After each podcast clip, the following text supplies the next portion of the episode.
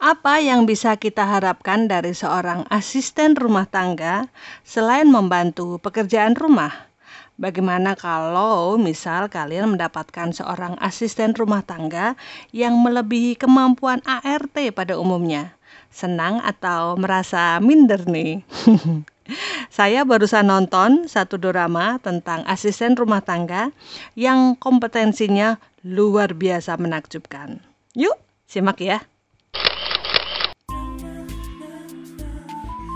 Halo, ketemu lagi di podcast Lila Bercerita. Sehat semua kan ya? Nah, semoga. Ngomong-ngomong tentang ART, kalian saat ini sedang memiliki ART nggak sih? Saya dulu sih iya, yang pertama ketika saya masih SD, yang kedua kalau nggak salah waktu SMP. Agak lupa deh kapan yang pertama diganti dengan yang kedua. Yang ada dalam ingatan saya mereka sama-sama baik, rajin, tapi yang pertama agak usil sih atau saya yang suka usilin beliau ya tiap kali uh, mau pulang ke rumahnya. Yang kedua lebih pendiam dari yang pertama. Yang saya kurang suka dari yang kedua ini adalah kebiasaannya mengunyah sirih. Ludahnya yang merah sering diludahkan di sebuah kaleng yang terus nantinya dibuang. Gimana ya? Agak jijik dan bau-bau gitu. Setelah bapak saya pensiun, kami mulai belajar hidup tanpa ART. Meski sebenarnya ibu saya sudah mendidik kami, anak-anaknya, lebih mandiri sih, tapi ya tetap aja gak kagok ketika harus mencuci dan menyetrika baju sendiri. Lah, kok saya ngoceh masa lalu mulu sih? Kapan review doramanya? Oke, seperti yang saya bilang tadi, saya baru saja menyelesaikan satu dorama lawas yang baru saja tayang di Netflix berjudul Kasaifu no Mita alias I Am Mita Your Housekeeper. Dorama ini sudah tayang di tahun 2011 lalu dan memiliki 11 episode. Sudah pernah di remake oleh uh, drama Korea berjudul The Suspicious Housekeeper tahun 2013. Nih, ada sedikit sinopsis dan cerita doramanya ya. Mungkin ada sedikit spoilernya. Keluarga Asuda baru saja kehilangan sosok ibu mereka yang meninggal karena bunuh diri. Keiichi Sang, si ayah, merasa dirinya telah membunuh istrinya karena peristiwa bunuh diri istrinya ini tepat setelah ia mengatakan bahwa ia akan menceraikan istrinya dan akan menikahi pacarnya kurang ajar banget ya Keiichi Sang memiliki empat orang anak yaitu Yu, si sulung usia 17 tahun, gadis remaja yang masih cukup labil. Kakeru, si anak kedua, 14 tahun, cowok yang mulai akan memasuki dunia puber. Kaito, 12 tahun, cowok yang sempat menjadi korban bully di kelasnya. Dan Ki, si bungsu, gadis imut 6 tahun yang selalu ingin tahu. Empat anak di keluarga Asuda ini terpuruk dengan kematian ibu mereka. Ditambah kenyataan yang akhirnya mereka ketahui bahwa ibu mereka mati karena bunuh diri. Sosok ayah yang selama ini mereka banggakan ternyata menjadi penyebab kematian sang ibu. Semakin kocar kacirlah keluarga ini. Kemudian muncullah si tokoh utama yaitu Akarimita, asisten rumah tangga yang disewa oleh Keiji Sang untuk membantu pekerjaan rumah tangga yang kocar kacir sejak kematian sang ibu. Yang menjadi cerita ini menarik karena pribadi Mita ini sangat misterius. Dia bekerja tanpa banyak bicara, memasak dengan cita rasa dan variasi layaknya restoran.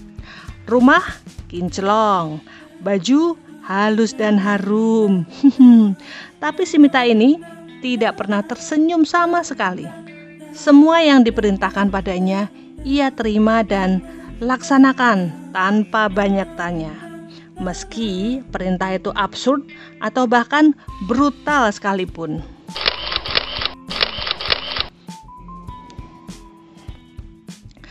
Perintah brutal seperti apakah itu? Misal nih ya, Kaito yang sedih karena dirundung teman sekelasnya meminta Mita untuk membunuh temannya. dan Mita benar-benar akan membunuh si bocah yang malang ini. Ketika Yu patah hati dan belum bisa berdamai dengan ayahnya, dia meminta Mita untuk membunuhnya karena ia merasa sudah nggak berarti lagi. Mita benar-benar menghunus pisau yang diarahkan ke leher Yu. Kalau ada perintah bakar rumah, dia juga bakal bakar rumah orang. Dia ini seperti menyimpan masa lalu gelap yang membuatnya melakukan hal yang diperintahkan padanya seabsurd atau sebrutal apa pun. Nah, dengan sifat Mita yang demikian, namun ternyata kekacauan yang terjadi di keluarga Asuda lambat laun malah menjadi normal. Keluarga yang semula tak bisa saling percaya berubah menjadi keluarga yang solid. Saking solidnya, mereka ingin menjadikan Mita sebagai ibu mereka. What? Tapi sebenarnya siapa sih Akari Mita ini? Bagaimana masa lalunya hingga ia memiliki sifat demikian? Tak ada yang mampu mengungkap masa lalunya. Pengurus penyedia asisten rumah tangga juga tidak bisa memberi banyak keterangan karena terikat janji.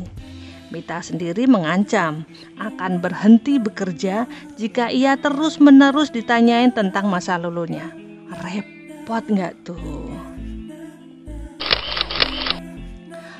Well, terus terang, saya kadang kurang tertarik dengan dorama lawas.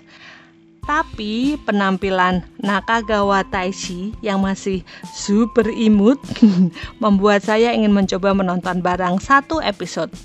Tak terasa, saya jadi nonton episode-episode berikutnya dan seterusnya. Saya pertama kali menonton Nakagawa Taishi ini ketika ia berperan sebagai Watari Ryota di live action Your Lie in April. Saya takjub dengan kemiripan karakter mangganya yang menjelma dalam diri Nakagawa. Dia ini kayak karakter dua dimensi yang muncul di dunia nyata. oh ya, Nakagawa Taishi ini berperan sebagai si anak kedua, hmm, Kakeru dan dia berperan di sini ketika dia berusia 13 tahun. Sekarang dia kayaknya udah lebih dari 20 tahun deh. Meski genre drama ini adalah drama keluarga, tapi unsur misterinya muncul setiap kali pertanyaan masa lalu Mita. Belum lagi musik pengiring yang muncul tiap kali Mita akan melancarkan aksinya. Musiknya tuh serem-serem gimana gitu. Saya sempat berharap apa yang dilakukan Mita ini akan memberi semacam punchline buat keluarga Asuda atau buat para penonton. Tapi kadang yang dilakukan Mita itu lebih sering kebangetan dan wajahnya wah benar-benar nggak ada ekspresi. Terkadang terlihat dia seperti senyum tipis, tapi mungkin itu hanya bayangan saya saja ya. Matsushima Nanako yang memerankan karakter Mita ini memang aktris watak yang brilian. Karena saya termasuk penonton drama angkatan baru, jadi saya belum banyak menonton drama Nanako ini. Dan hmm, pernah ding uh, yang berjudul Natsuzora, sebuah morning drama berju, berjumlah sekitar 150 episode drama Asadora dan yang saat ini sedang tayang yaitu Super Rich. Dia sebagai hmm, support role saja sih di situ. Setelah melihat deretan drama dan filmnya, wow, ternyata Nanako Sang ini termasuk jajaran artis cantik pada masanya. Sekarang masih cantik sih di usianya yang ke-48 perannya sebagai Mita yang persis robot dari cara bicara, berjalan hingga cara berpikirnya semua tanpa emosi. Pertama saya nonton rasanya gemes banget. Tapi di episode berikutnya saya malah geli tiap kali dia menjawab sesuai keinginan Anda. Untuk setiap perintah Mau itu perintah normal seperti mendampingi Kaito dan Ki ke sekolah atau yang ekstrim yaitu membakar rumah tetangga. Satu lagi yang misterius dari Mita adalah tas yang selalu ia bawa ketika bekerja. Tasnya itu mirip tas jinjing biasa, tapi tak disangka di dalamnya isinya bisa macem-macem dan sangat mencengangkan. Satu saat Ki, si bungsu, pengen tahu apakah dia bisa main bola seperti permain sirkus, juggling begitu. Eh, ternyata dia bisa loh. Dan bolanya itu keluar dari tasnya. Apakah dia memiliki sesuatu seperti obat, pemantik api, atau segala yang aneh-aneh? Dia selalu sedia di dalam tasnya. Belum lagi kemampuan Mita dalam menjawab soal-soal pelajaran sekolah. Pertanyaan yang tak bisa dijawab oleh Keci Sang, sang ayah atau si sulung Yu, Mita akan dengan gamblang menjelaskan ini itu tentang planet kah, tentang pelajaran matematika kah, pokoknya dia bisa semua. Keren ya. Berapa ya bayarannya si Mita ini? Mahal pasti. Untuk pemeran yang lain, selain Nakagawa Taishi sebagai Kakeru, yang saya kenal adalah pemeran Yu, yaitu Kusuna Shiori, yang pernah beradu akting bersama Sato Takeru di dorama Peter Blood. Pokoknya yang bau-bau Sato Takeru, saya biasanya lumayan hafal sih. Ada satu lagi pemeran yang lumayan saya kenal di layar kaca yaitu Saeki Aibu. Pemeran Urara-chan, adik ipar Keiichi Sang alias tante empat bersaudara Asuda. Biasanya dia ini memainkan peran menyebalkan seperti perebut kekasih orang atau cewek gatel penggoda. Tapi di sini dia jadi tante yang kehadirannya selalu bikin heboh dalam artian negatif. Sementara pemeran si ayah, Keiichi Sang yaitu Hasegawa Hiroki, ternyata adalah aktor lawas yang sudah malang melintang di dunia drama dan film. Tapi kayaknya belum ada satupun film atau dramanya yang masuk radar tontonan saya kecuali Kaseifu Nomita ini. ada beberapa film yang terkenal yaitu Attack on Titan 1 dan 2 yang saya juga nggak nonton. Sebagai Keiichi Sang, dia ini sangat menyebalkan dengan pendirian yang gampang goyah, yang nggak percaya diri apakah dia mampu menjadi ayah yang baik bagi anak-anaknya. Ya, kalau ia cuma punya satu anak, ini empat anak loh.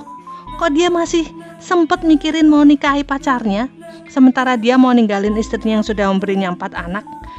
Gak heran kalau istrinya milih bunuh diri daripada dimadu. Eh, maksudnya dicerai. Tapi sebenarnya komunikasi yang benar sangat dibutuhkan sih untuk saat-saat genting seperti ini. Alih-alih mengakhiri hidup, ya kan?